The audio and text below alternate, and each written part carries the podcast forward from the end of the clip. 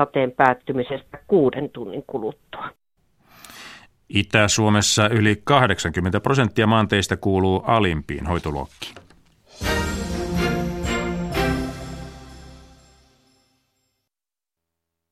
Yle Radio Suomi, ajan tasa.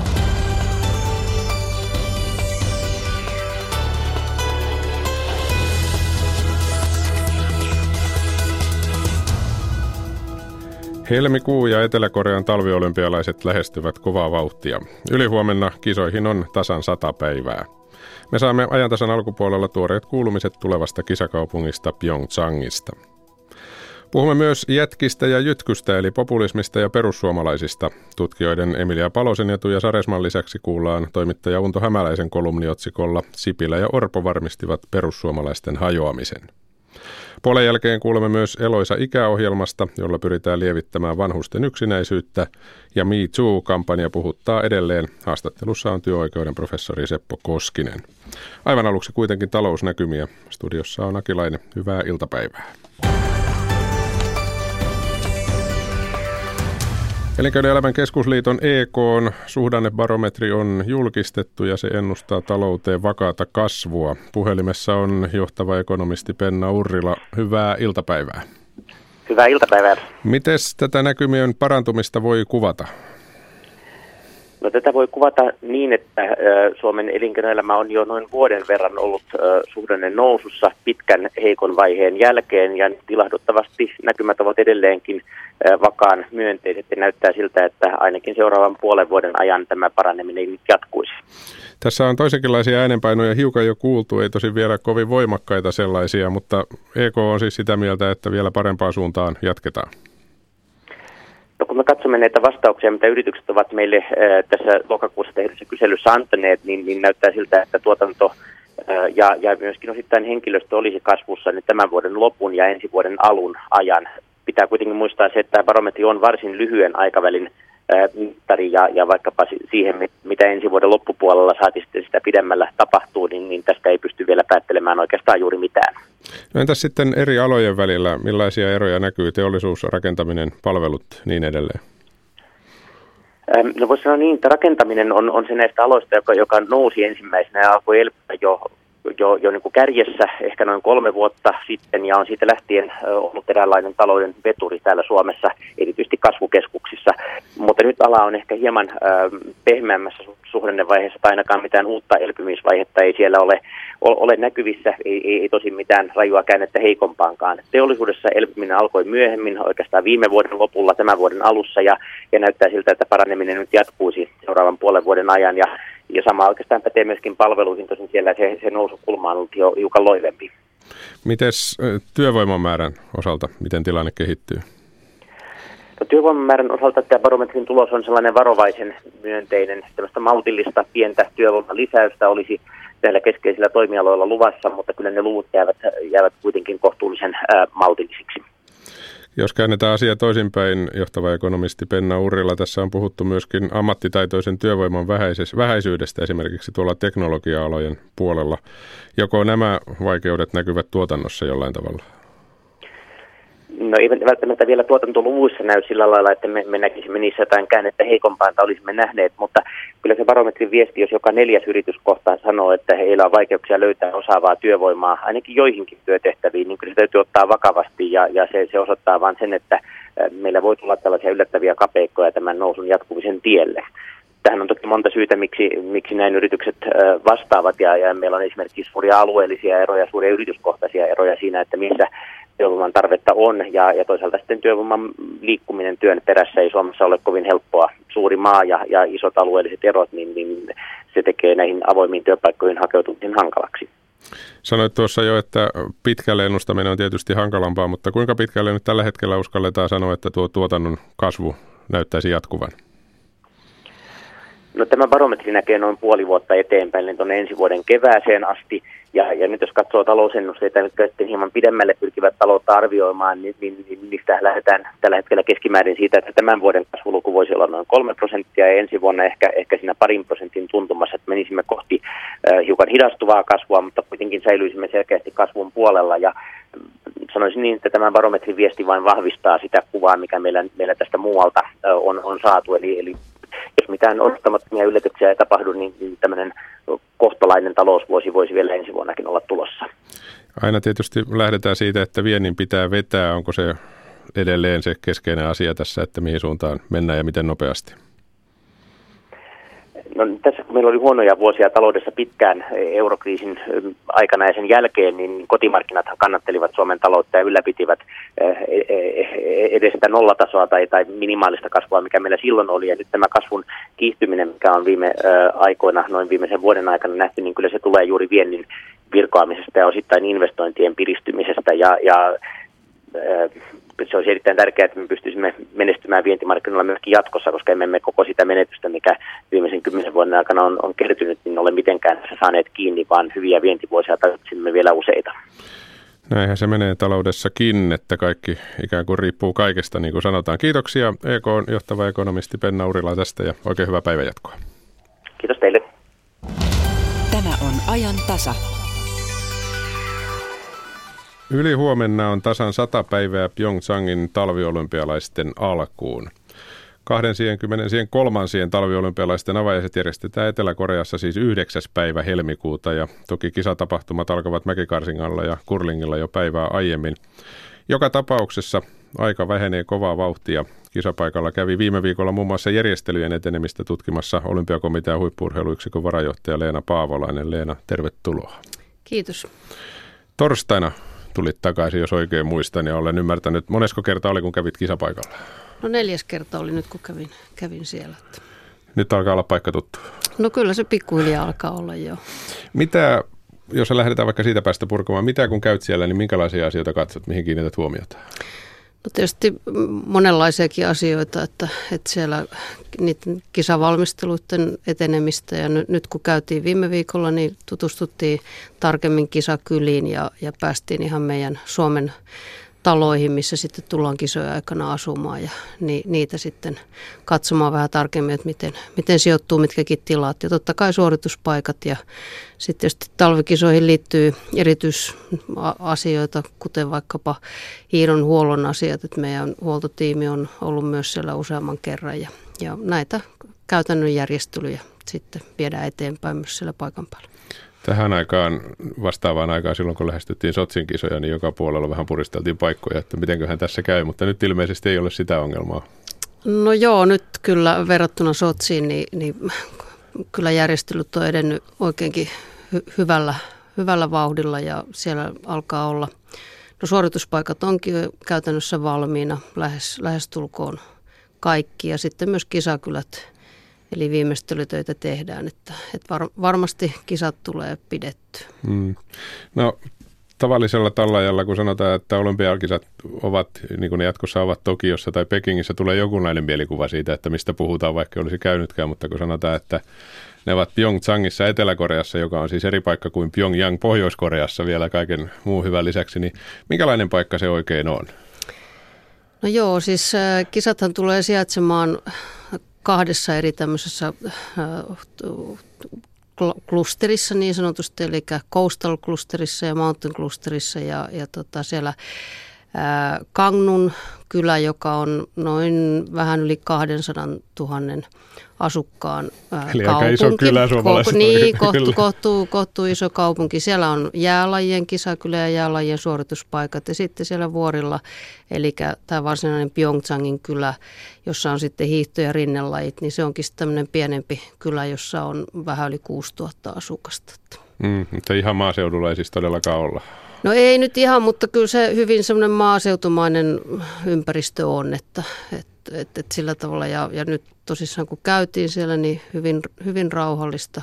Ja, ja tota, että tietysti sitten kisoja aikana on varmasti väkeä enemmän ja vähän suhinaa enemmän, mutta, mutta että. Miten kaukana paikat ovat toisistaan, jos nämä kaksi pääpaikkaa ovat, niin minkälaisia etäisyyksiä siinä on? No nämä sijaitsee Kangnung ja Pyeongchang äh, sijaitsee noin 40 kilometrin päässä toisistaan. Että, ja ajo, ajomatkaa suurin piirtein saman verran noin 40 minuuttia. Että. Tuleeko liikkumisesta ongelma?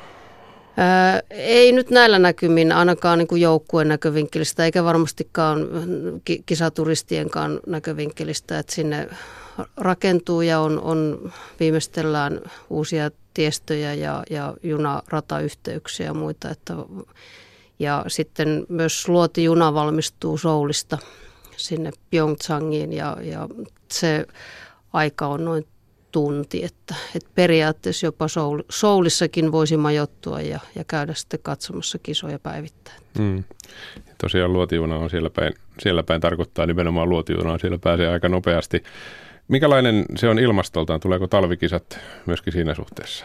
No kyllä varmaan tulee talvikisat, että äh, voi olla niin, että siellä vuorilla hiittopaikoilla ei ihan hirveästi luonnonlunta ole, että, että, äh, mutta että voi olla kaikkea sieltä plusasteista ihan yli 15 asteen pakkaseenkin. Että, että, ja sitten taas siellä jäälajien kylässä niin voi parhaimmillaan olla yli 10 astettakin ulkolämpötila ja aurinko paistaa. Että. Eli kun tulee jäähallista ulos, niin tarkenee todennäköisesti Niin, ihan kyllä voi, voi näinkin, näinkin olla. Että. Etelä-Korea on kerran järjestänyt olympiakisat 88 Soulissa, kesäkisat, nyt ensimmäiset talvikisat maassa. Minkälaiset perinteet kisojen järjestämiseen, valmiudet ovat ilmeisesti hyvät, jos kaikki on jo näin hyvällä mallilla tässä kohtaa?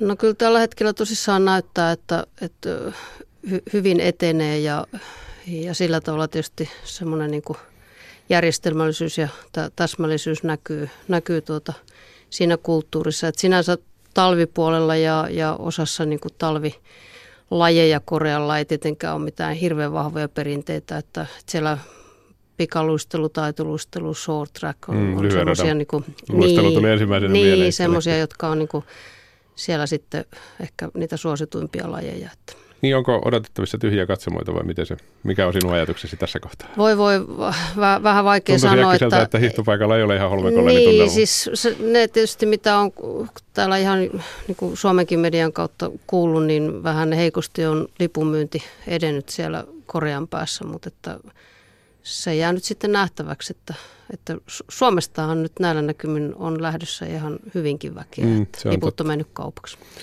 Silloin tosiaan puhuttiin paikkojen valmistumisesta silloin neljä vuotta sitten. Nyt puhutaan turvallisuudesta, kun Korean mantereen tai Niemimaan tilanne on, mikä on. Korean Niemimaa siis tietysti nimenomaan.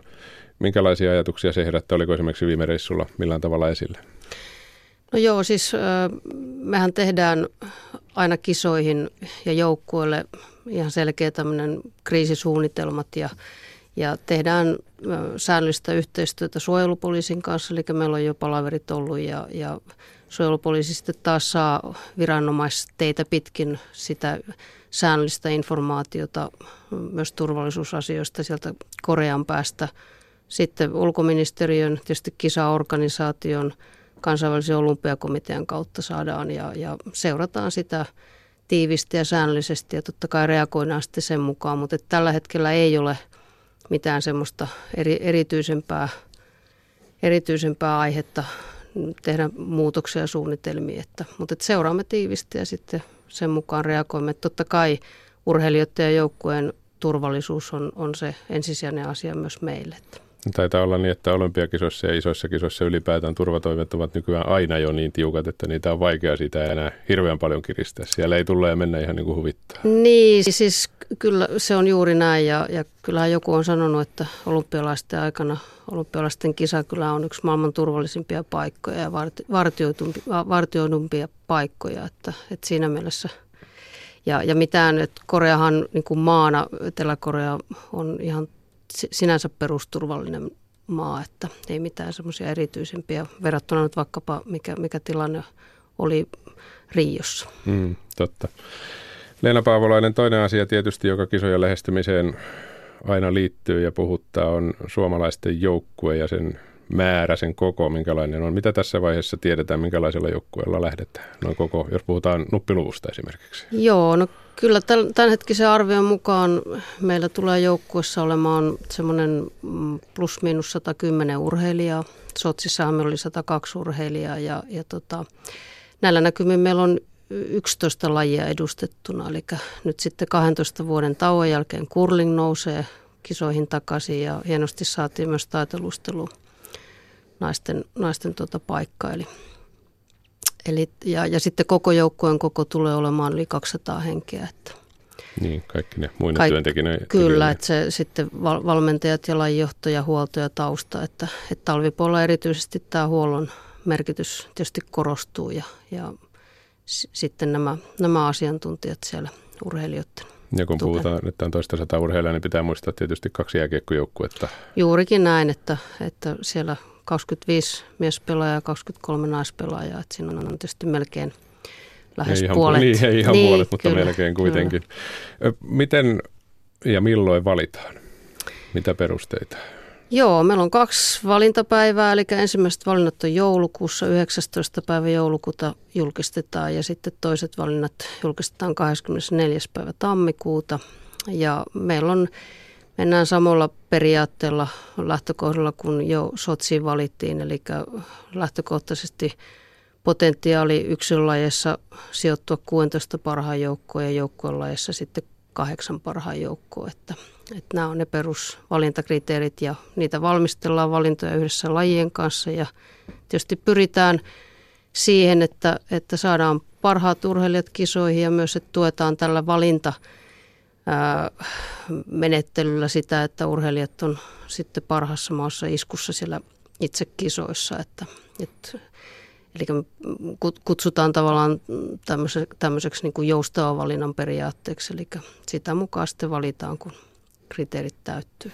Onko, jos on lupaava nuori urheilija, niin miten nämä kriteerit, sijoituskriteerit siinä kohtaa? Joo, siis meillä on sitten myös mahdollisuus valita tämmöinen niin sanottu niin kuin lupaava ja uransa nousujohteisessa oleva urheilija kisoihin. Ja ehkä tässä, tässä on hy- hyvä muistuttaa sitä Sotsin aikaista, että silloin muun muassa Iivo Niskanen valittiin tällä, tällä kriteerillä kisoihin. Että. Hyvä, kun sanoit sen itse, olin tähän nimittäin seuraavaksi tulossa, että taisi neljä vuotta sitten yksi nuori ja lupaava urheilija päästä myöskin mukaan kisoihin ja taitaa olla nyt ainut olympiavoittaja, joka Suomen joukkueessa on näillä näkymin. No si- siltä vaikuttaa nyt tää, tässä vaiheessa. Että. Miten sitten tavoite? Tässähän jossain kohtaa puhuttiin siitä, että pitääkö mitalitavoite olla jotenkin kisojen yhteydessä. Tuleeko näihin kisoihin mitalitavoite? No siis olympiakomitea huippurheiluyksikköhän on asettanut tälle olympiadille 2020 mennessä 10 mitalia olympialaisista ja 10 mitalia paralympialaisista. Eli se kattaa sitten sekä Pyeongchangin talvikisat että, että sitten Tokion kesäkisat. Eli Eli talvikisoista pitäisi saada nyt enemmistö siitä kymmenestä. No kyllähän se, kyllähän se tietysti sitä tarkoittaa, että, että tota, tällä hetkellä meillä kuitenkin talvipuolella se menestysennuste ja potentiaalisten urheilijoiden määrä on, on suurempi mitä kesäpuolella. Että. Ja itse asiassa voi kai ajatella ihan vilpittömästi ilman kovin vahvoja värillisiä laseja niinkin, että mahdollisuuksiakin on nyt enemmän kuin jossain aikaisemmissa kisoissa. Sekin pitää paikkansa, että, että kyllä jos vertaa esimerkiksi tilannetta ennen Sotsia, niin kyllä meillä tällä hetkellä on näitä potentiaalisia me- menestysurheilijoita enemmän. Eli kun arvioidaan näitä niin sanotusti top 8 urheilijoita, niin lukumääräisesti on enemmän mitä oli ennen Sotsia ja, ja useammassakin lajissa. Että pää, pääsääntöisesti ollaan huippuyksilöiden varassa. Toki siellä sitten jääkiekkojoukkoet myös, mutta että maastohiitto, ampumahiitto, lumilautailu ja, ja meillähän on erittäin nuori ja potentiaalinen yhdistetyn joukkue myös sitten valmistautumassa kisoihin. Mm. Eli kuudesta seitsemän mitalia niin kuin monellakin tavalla ajateltuna olisi. Olisitko tyytyväinen? No siis t- tämänhetkisen arvion mukaan niin, niin ollaan ihan hyvässä vauhdissa menossa suurin piirtein se, se, sellaista määrää kohti, että, että, si, mutta että nyt tietysti tällä hetkellä keskittyminen siihen valmistautumiseen ja viimeisen kolmen kuukauden nyt urheilijat taholla ja lajit valmistautuu ja kausi alkamassa ja, ja me tietysti tehdään sitten olympiakomiteassa ja huippurheiluyksikössä tällä taustalla kisavalmisteluiden ja muidenkin osalta töitä, että pystytään sitten varmistamaan paras mahdollinen valmistautuminen urheilijoille ja lajeille ja sitten tietysti itse siellä kisoissa, että olisi paras mahdollinen ympäristö sitten tehdä se paras tulos. Tarkoittaako se käytännössä, kun kisat lähestyvät sitä, että kun aikaeroa on ja ollaan siellä vähän ylempänä ainakin hiihtolajassa, niin pitääkö mennä paikalle paljon jo ennen? No joo. Se, Leirille jonnekin sinne päin.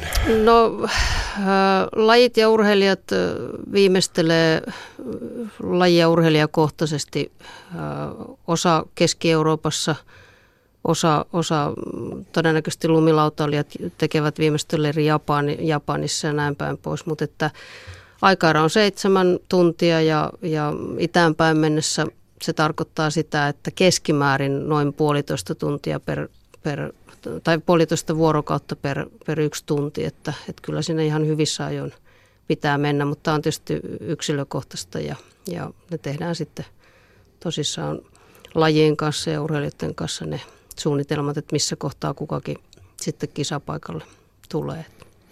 Ja tosiaan jokainen voi nyt jo valmistautua ja miettiä radio ääressä, että kun aika on se seitsemän tuntia, niin mitä se tarkoittaa kisojen seuraamisen kannalta. Ja sitä voi sitten miettiä, että miten silloin valvotaan, mutta se on sen ajan murhe. Yli huomenna tosiaan 100 päivää kisojen alkuun TV2 kello 12. Yli huomenna siis 100 päivää talvikisoihin lähetys. Muistakaa katsoa. Kiitoksia Leena Paavolainen, kun pääsit käymään. Kiitos.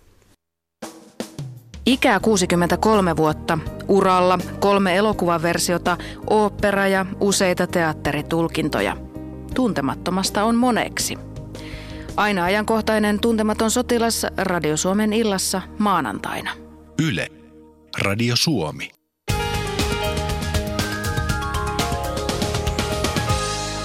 Tähän väliin kolme liikennetiedotetta. Ensinnäkin tie 2 Ulvila, ensitiedote liikenneonnettomuudesta. Tie 2 välillä Huittinen Pori Ulvilassa, tarkempi paikka välillä Friitala Haistila, sinne ensitiedote liikenneonnettomuudesta. Tie 63 Ylivieska, tilanne muuttunut, raskaan ajoneuvon nostotyö, yksi ajokaista on suljettu liikenteeltä. Tie 63 välillä Kauhava Ylivieska, tarkempi paikka välillä Ylivieska-Perkkiö, noin kaksi kilometriä Ylivieskasta Sieviin päin. Siellä raskaan ajoneuvon nostotyö yksi ajokaista on suljettu liikenteeltä. Ja tie 102, eli Kehä 2 Espoo, ensi tiedote liikenneonnettomuudesta haittaa ajosuunnassa etelään. Eli tie 102, Kehä 2 Espoo, Turun väylän liittymässä. Sinne ensitiedote liikenneonnettomuudesta haittaa ajosuunnassa etelään.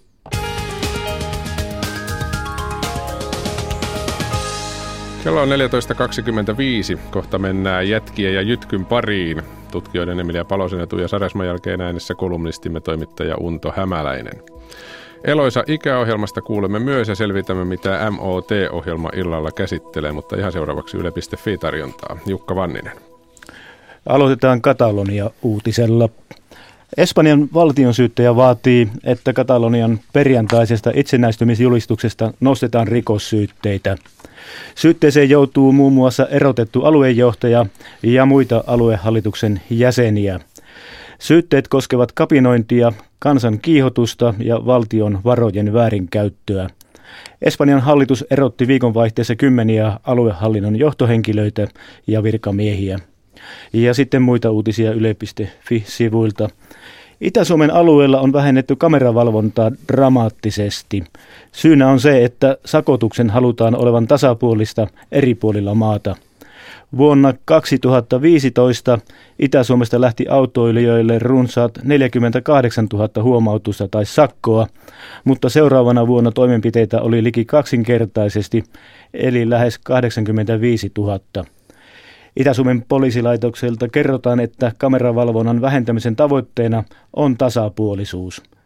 Kameravalvonnasta koituvien sakkojen ja huomautusten määrä on vähentynyt jonkin verran myös valtakunnallisesti.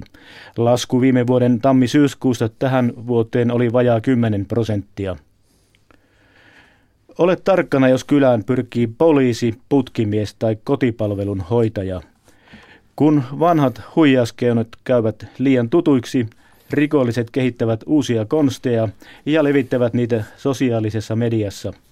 Ovelta ovelle huijareina esiintyvät yhä useammin naiset. Poliisin mukaan tämä johtuu siitä, että naiset osaavat usein keskustella ikäihmisten kanssa luottamusta herättävästi.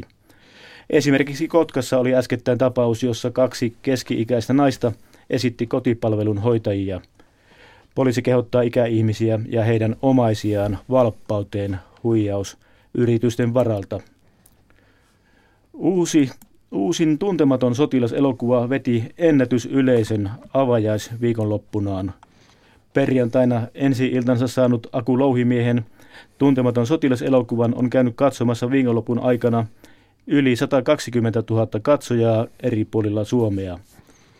Tuntemattoman sotilaan katsojamäärä on enemmän kuin esimerkiksi elokuvilla Matti, Luokkakokous ja Luokkakokous 2, jotka ovat pitäneet hallussaan tähänastisia ennätyksiä ensi ilta viikonlopun osalta. Junioritähdet Eili Tolvanen ja Miro Heiskanen ovat saaneet kutsun jääkiekon A-maajoukkueeseen. Puolet Helsingin EHT-turnaukseen nimetystä joukkueesta tulee KHLstä. Suomi kohtaa EHT-turnaukseen avausottelussa ensi viikon torstaina Venäjän. Koko joukkueen nimilista on luettavissa yle.fi-sivuilta. Näin on. Kiitoksia Jukka ja tähän väliin jälleen yksi liikennetiedote.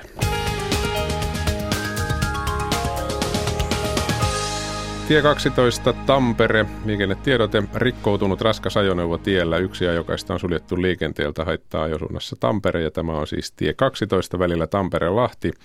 Tarkempi paikka välillä Heikkilän kadun risteys, Kekkosen tien kautta Teiskon tien liittymä Lääkärin kadun risteys.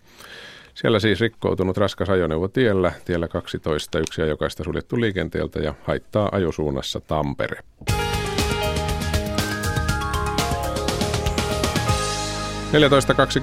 14.29 on kello. Seuraavaksi mennään kotimaan politiikkaan.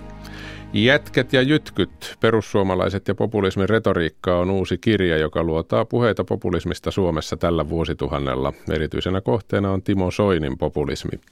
Olli Seuri haastattelee kirjan toimittajia Helsingin yliopiston yliopiston lehtori Emilia Palosta ja Jyväskylän yliopiston yliopistotutkija Tuija Saresmaa. Tutkimusprojektissa ne olette käyttäneet monipuolisesti erilaisia aineistoja 2000-luvun alusta lähtien, niin missä kaikkialla ja millä tavoin kamppailut populismista ovat Suomessa näkyneet tai missä niitä on käyty? Tuija Saresma. Me ollaan siis kerätty aineistoa Helsingin Sanomista, perussuomalainen lehdestä, muutamista muista maakunta- ja, ja tota, puoluelehdistä. Ja tota, se näkyy kyllä siellä tosi monella tavalla. Meillä on ehkä se erityinen juttu tässä ollut, että me ollaan analysoitu myös mielipidekirjoituksia, pääkirjoituksia, että ei vaan, ei vaan niin kuin uutisointia. Ja se antaa semmoisen uuden näkökulman kyllä populismia ja miten sitä merkityksellistetään. No miten sitä on merkityksellistetty? Hyvin monella tavalla, että se tässä nousee esiin, että ihmiset on keskustelleet siitä, mitä populismi on ja sitten nämä, näitä mer- merkityksiä on yritetty vakiinnuttaa. Me ollaan myös luettu Timo Soinin maisterisjätkää ja peruspomokirjaa ja hänen blogejaan. Ja siellähän tapahtuu yksi tämmöinen niin populismin kiinnittäminen nimenomaan Soiniin ää, ja hänen perussuomalaisiinsa. Populismi on usein ehkä sellaista taikinaa, jota yrittää naulata seinään, niin miten te itse määrittelette populismin sisällön? Ehkä me ei haluta määritellä sisältöä kauhean tarkasti, että, että se on pikemminkin semmoinen niin tapa, tapa ajatella ja merkityksellistä asioita – Miten se eroaa muista ä, politiikan tavoista tehdä tätä samaa? Se ehkä aika pitkälti perustuu siihen semmoiseen niin vastakkainasetteluun, me vastaan muut. Sanotaan asiat helposti ja, ja sävyt peittäen. Millaisia elementtejä perussuomalainen populismi 2000-luvun aikana, mitä se on sisältänyt, miten se on muotoutunut? Tämä on ehkä kiinnostavaa, että, että se on muuttunut tässä aika paljon. Että et jos se nousee sieltä jostakin tämmöisestä ehkä vennamolaisesta, niin niin, ja, ja siinä ollaan niin köyhien asialla, köyhän kansan puolella ja näin poispäin, niin se on, se on muuttunut, se on niin yksi oikoistunut ehkä, etenkin nyt tässä, tässä tota, viimeisimmissä käänteissä, että siitä on tullut tämmöinen niin yhden asian liike ja sitten voi tosiaankin kysyä, niin onko se enää populismia, jos se maahanmuuttovastaisuus on niin kuin ainoa asia. Niin, että näinhän sitä niin kuin, tässä viime, viime aikoina julkisessa keskustelussakin on näytetty ja uudet kirjat on kertonut, että kuinka Jussi halla on halunnut jatkuvasti kiinnittää sitä tähän maahanmuuttokysymykseen ja toisaalta tässä me ollaan luettu enemmän näitä Soinin juttuja ja siellä taas se, se tämmöinen ajatus siitä, että muutetaan hegemonia ja muutetaan tapaa ajatella on olemassa, mutta sille ei anneta ihan hirveän tarkkaa sisältöä. Kuitenkin niin kuin perussuomalaisten populismi jopa Soinin aikaan – liittyi tämmöiseen yleiseurooppalaiseen populistiseen liikehdintään, semmoiseen ajatukseen ja vaatimukseen ikään kuin, että muuallakin on näitä populistipuolueita, niin meilläkin pitäisi olla. Missä määrin perussuomalaiset on suomalaista populismia, missä määrin se on osa tällaista 2000-luvun yleiseurooppalaista populismia?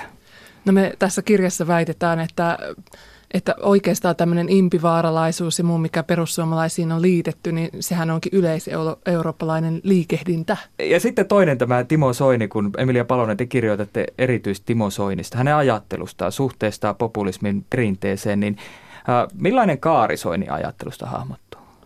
No se lähtee sieltä äh, gradusta, jossa oikeastaan kerrotaan vennamolaisesta äh, SMPstä ja, ja niin kuin pohditaan sen olemassaoloa ja kiinnitetään se muihin vastaaviin liikkeisiin.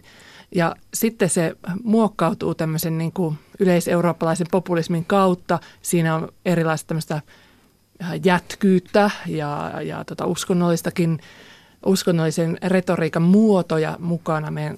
Mutta sitten lopulta niin populismi kiteytyy Timo Soiniin itseensä ja siihen, että hän on niin kuin noussut sieltä oppipojasta siinä gradussaan peruspomoksi, jolla on niin kuin tämä ymmärrys ja tietämys siitä, mitä populismi on.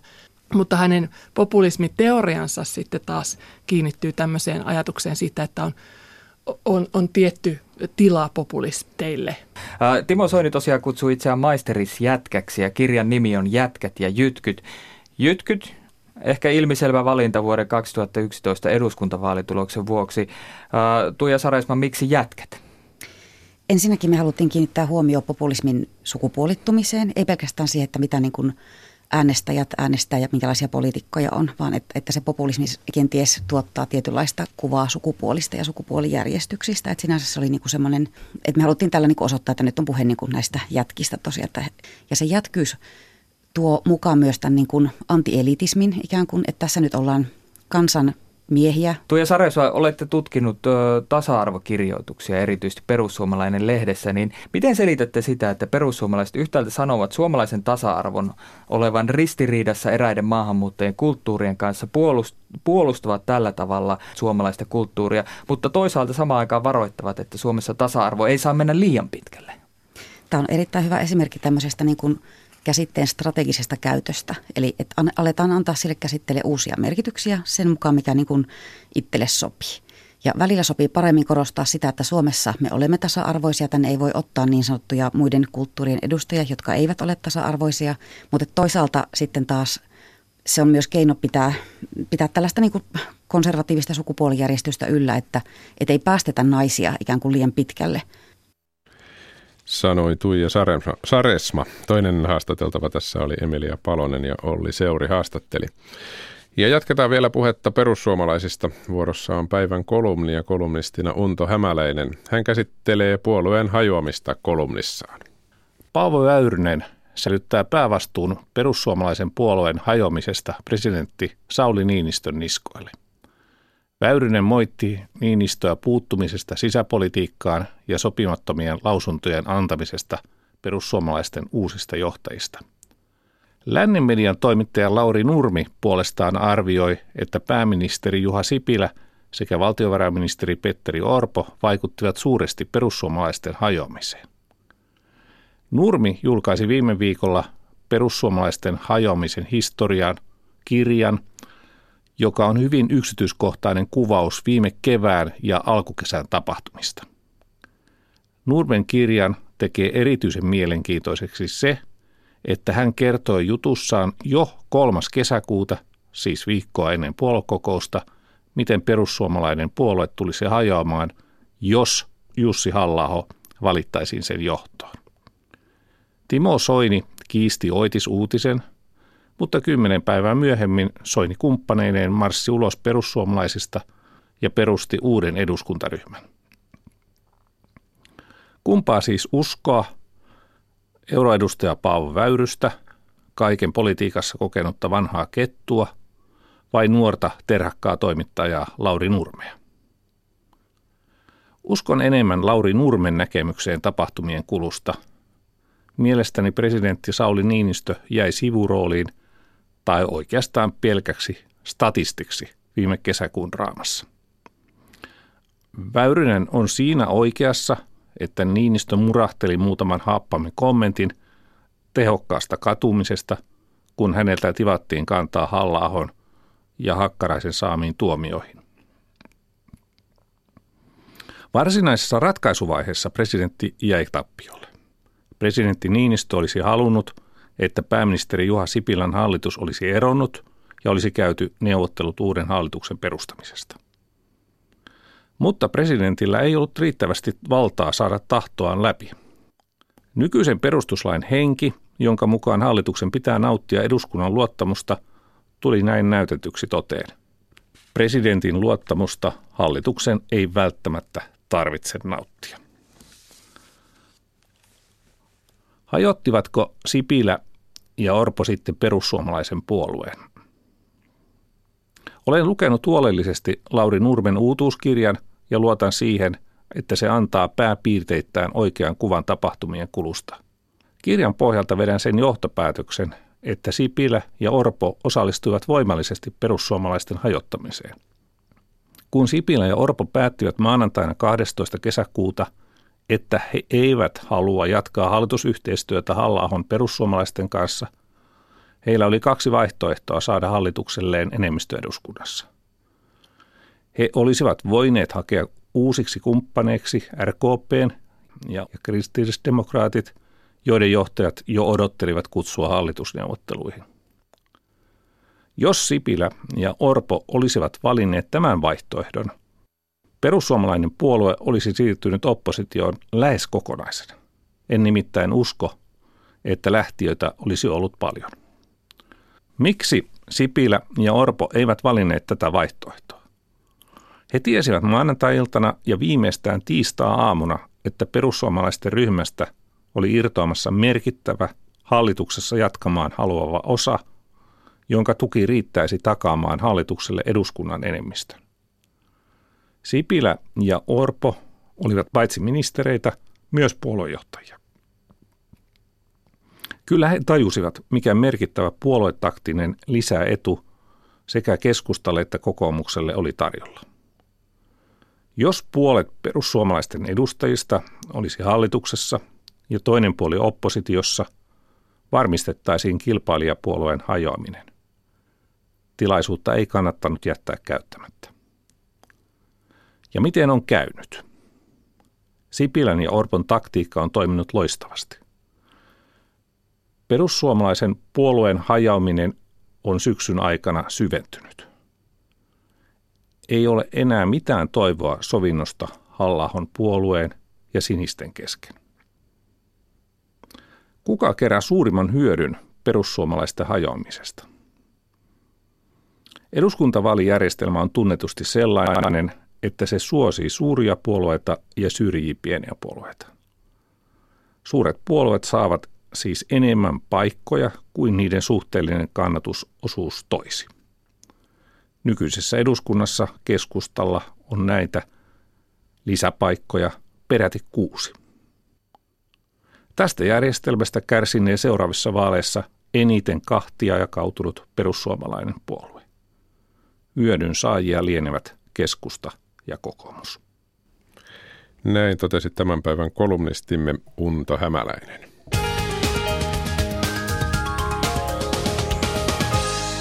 Jälleen liikennetiedote tällä kertaa tie 58 Juupajoki. Ensi tiedote liikenneonnettomuudesta, siis tie 58 välillä Orivesi Keuruu Juupajoella. Tarkemmin paikka välillä Juupajoki Korkeakosken tie tiellä 58 sinne ensitiedote liikenneonnettomuudesta.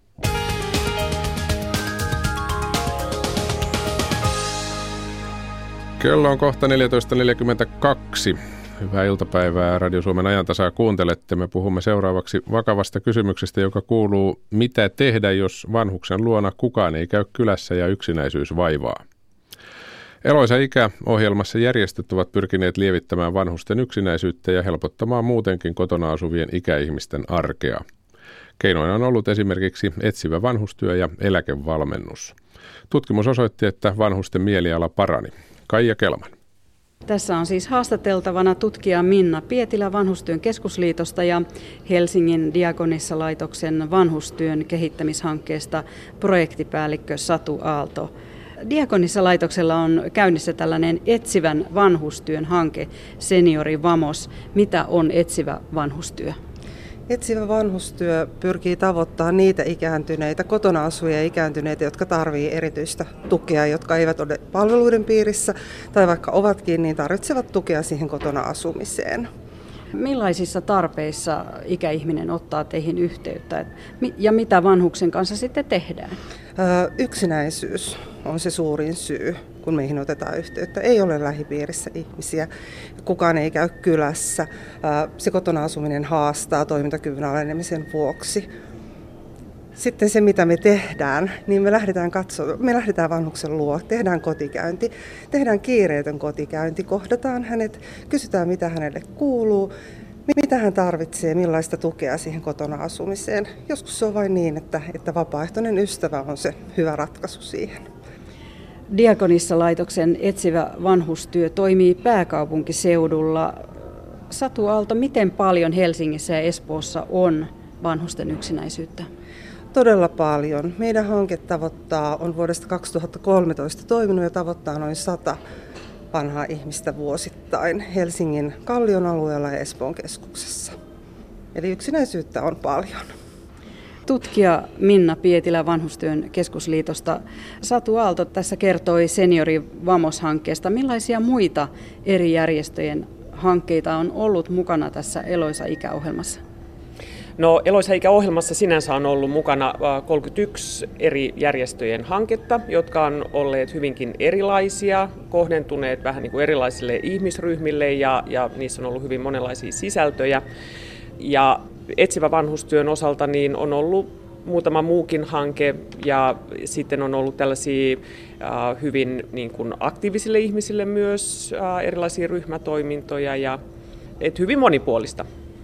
No mikä on sitten tutkimuksenne tulos, että voiko ikäihmisten yksinäisyyttä lievittää järjestöjen keinoilla? Selvästi voi. Et varsinkin tässä etsivän vanhustyön osalta niin kävi ilmi, että suurin osa näihin hankkeisiin osallistuneista ihmisistä oli kokenut yksinäisyyttä ja heillä myös yksinäisyys kaikkein, kaikkein yleisimmin lieveni.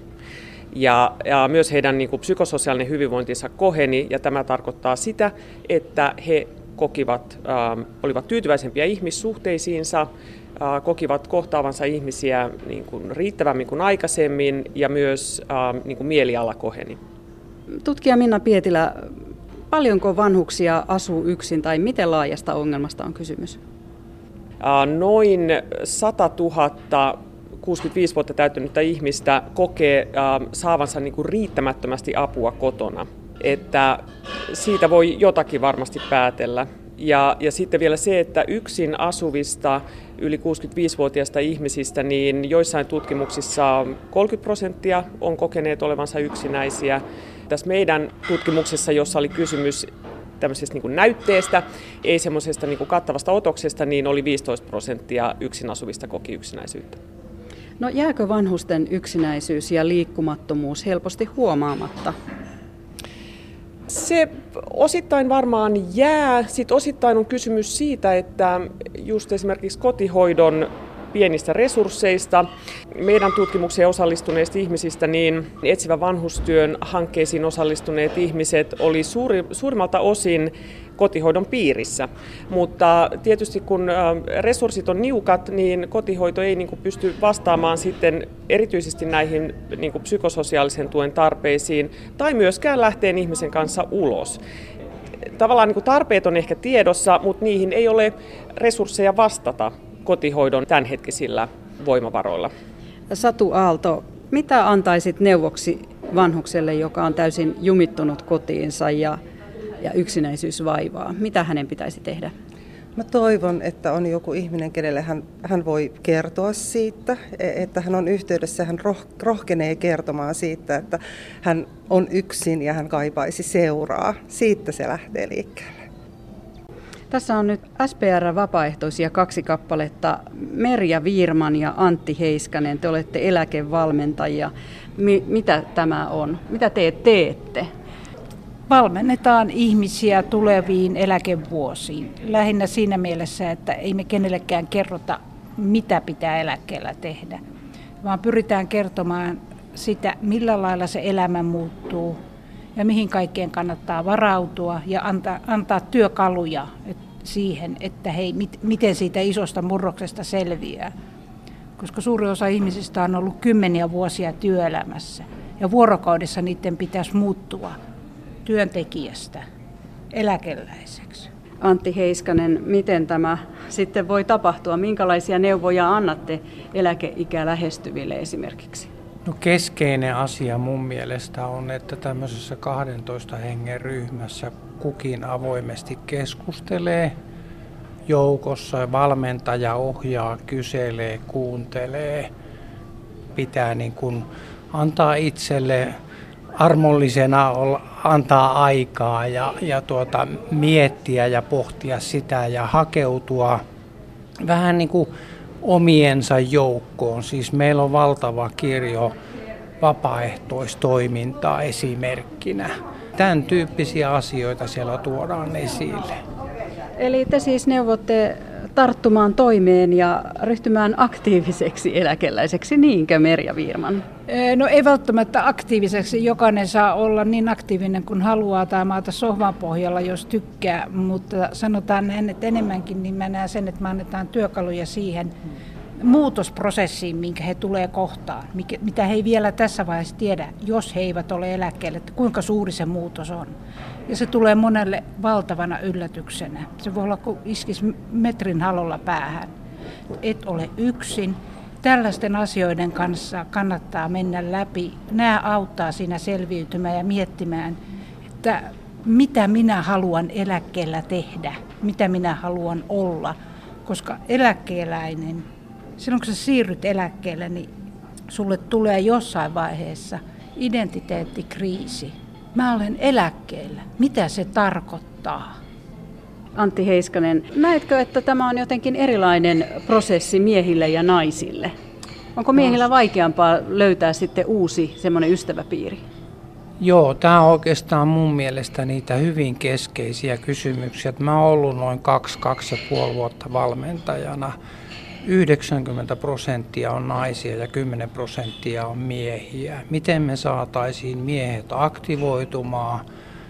Se näkee, näkyy tietysti kaiken maailman vapaaehtoistoimissa, että naisilla on suhdeverkostot huomattavasti kehittyneemmät. Minun mielestä ei tarvitse dramatisoida sitä muutosta, mutta mä niin kuin jollain tavalla näen, että tämmöisellä valmennustyöllä voitaisiin edistää sitä miestenkin aktivoitumista. Tässä viimeksi äänessä olivat SPR vapaaehtoiset eläkevalmentajat Antti Heiskanen ja Merja Virman ja toimittajana tuossa edellä Kaija Kelman.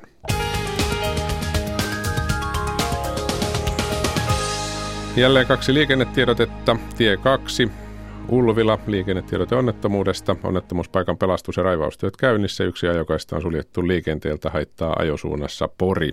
Tämä siis tiellä kaksi välillä Friitala-Haistila. Ja tie 12 Tampere.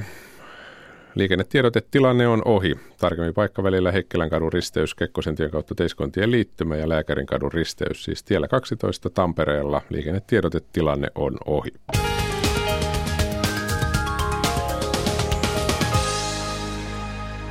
Keskustelu seksuaalisesta häirinnästä ryöpsähti niin sanotun Me Too-kampanjan yhteydessä. Turun yliopiston työoikeuden professori Seppo Koskinen sanoi odottaneensa milloin ihmisten terveyttä uhkaava asia otetaan esille myös työelämän ongelmana.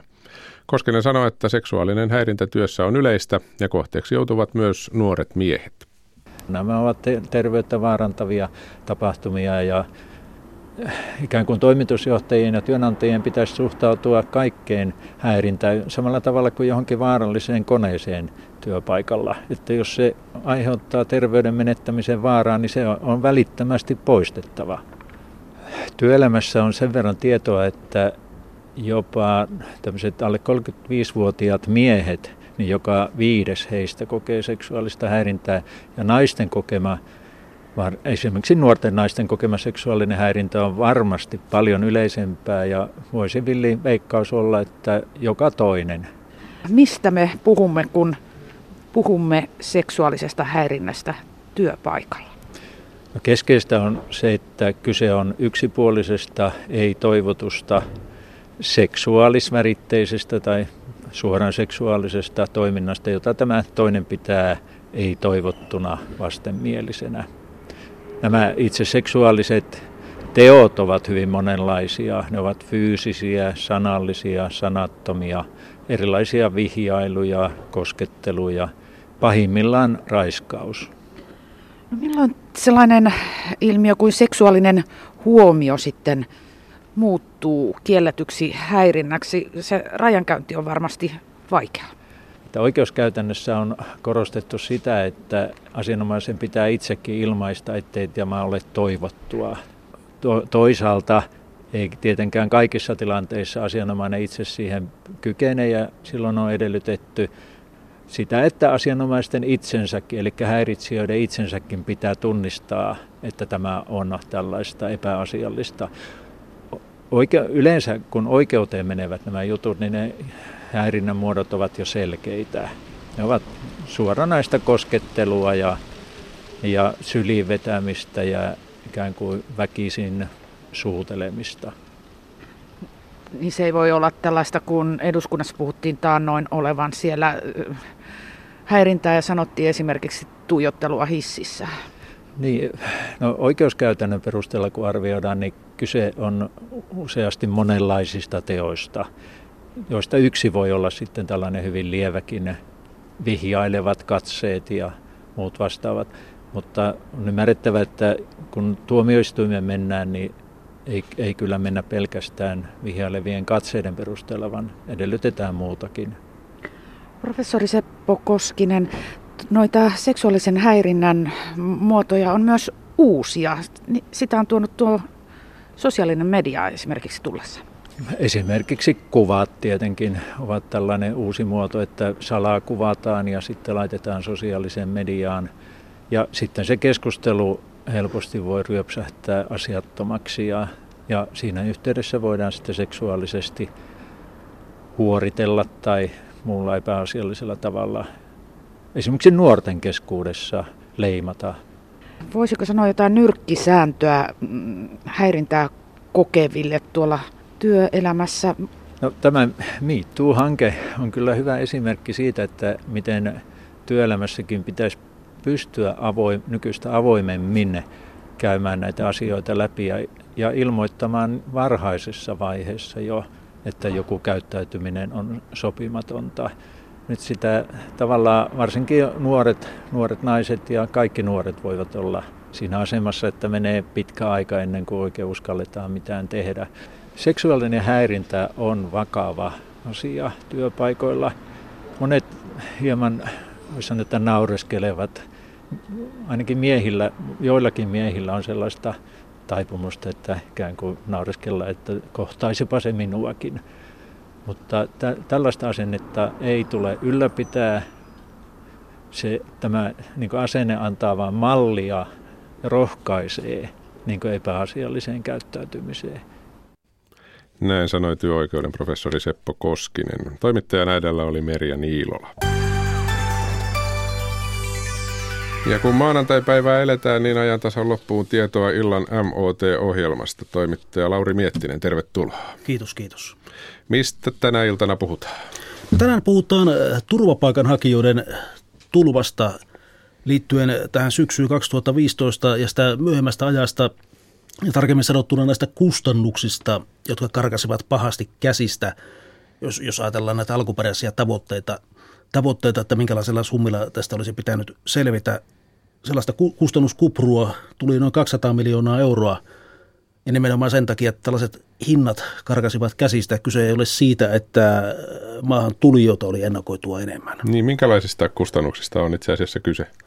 No tässä puhutaan vastaanottopalveluista, eli suurin piirtein kaikesta mahdollista, mitä siellä niin sanotussa vastaanottokeskuksessa on tapahtunut, majoituskulut, ruokakustannukset, vastaanottorahaa, tietyt terveyspalvelut ja niin edespäin. Kaikkea mahdollista kustannusta, mitä tähän vastaanottopalveluihin on sisältynyt. Mm. No summa, tämä kasvu on aikamoinen. Mitä sieltä taustalta on paljastunut?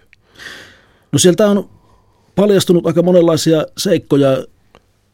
On nämä viralliset meriselitykset liittyvät siihen, että 2015, kun turvapaikanhakijoiden määrä räjähti, niin oli kiirettä ja paljon kertaluontoisia eriä esimerkiksi vastaanottokeskusten perustamisesta. Se on kyllä totta, mutta siellä taustalla on myös sellaisia sopimuksia, jotka ovat aika huonoja ja vaikuttavat välillä jokseenkin hätiköidyiltä. Siellä on sitten jälkikäteen tarkastellessa, nyt, nyt kun on julkaistu erilaisia tilinpäätöksiä ja muita asiakirjoja, mistä näkee sitten, sitten näitä esimerkiksi yritysten tekemiä tuloksia, mitä turvapaikkabisneksessä on tehty, niin siellä on isoja voittoja kiinteistö, kiinteistöjen omistajille ja äh, muille toimijoille. Tämä muut toimijat ovat sellaisia saavuttaneet sitten, jotka ovat olleet mukana mm. tässä. No, Lauri Miettinen, miksi tähän ohjelman otsikkoon nostettu erityisesti SPR? No SPRllä oli viime, viime vuonna noin puolet tästä vastaanottokeskustoiminnan volyymista, joten on ihan aiheellista lähteä purkamaan sitten tätä kustannusvyyhtiä sieltä käsin, missä sitä toimintaa on ollut eniten. Yksi seikka, johon olemme kiinnittäneet huomiota, on tämä kulukorvauskäytäntö. On aika tavanomainen sopimusmalli, että näille vastaanottokeskusten pyörittäneille, operaattoreille on korvattu kaikki kulut ja maksettu vielä tietyn prosentin mukaan palkkio siihen päälle. Me tässä ohjelmassa kysymme sitä, että kannustaako tällainen, tällainen järjestelmä taloudelliseen toimintaan, että kun tavallaan mitä enemmän siellä saadaan rahaa kulutettua, niin sitä enemmän sataa, sataa tällaisia kulukorvauksia tai palkkioita päälle. Mm, eli monennäköistä siinä. Eli tällaista kaikkea luvassa siis illalla MOT TV yhdessä kello 20, niin kuin aina MOT Punaisen ristin pohjaton lipastoimittajana Lauri Miettinen. Kiitoksia Lauri, kun pääsit käymään. Kiitos. Ja sitten vielä sananen huomisesta. Ajantasa tietysti jälleen kello 10.03 huomenna ja huomenna puhutaan muun muassa Natosta. Suomi ja Ruotsi eivät uskalla mennä Natoon. Näin väittää karkotettu Guardian-lehden Venäjän kirjavaihtaja Luke Harding. Tuore kirja käy läpi kuuluisan Litvinenko-murhatapauksen kautta Putinin Venäjän salaisia operaatioita.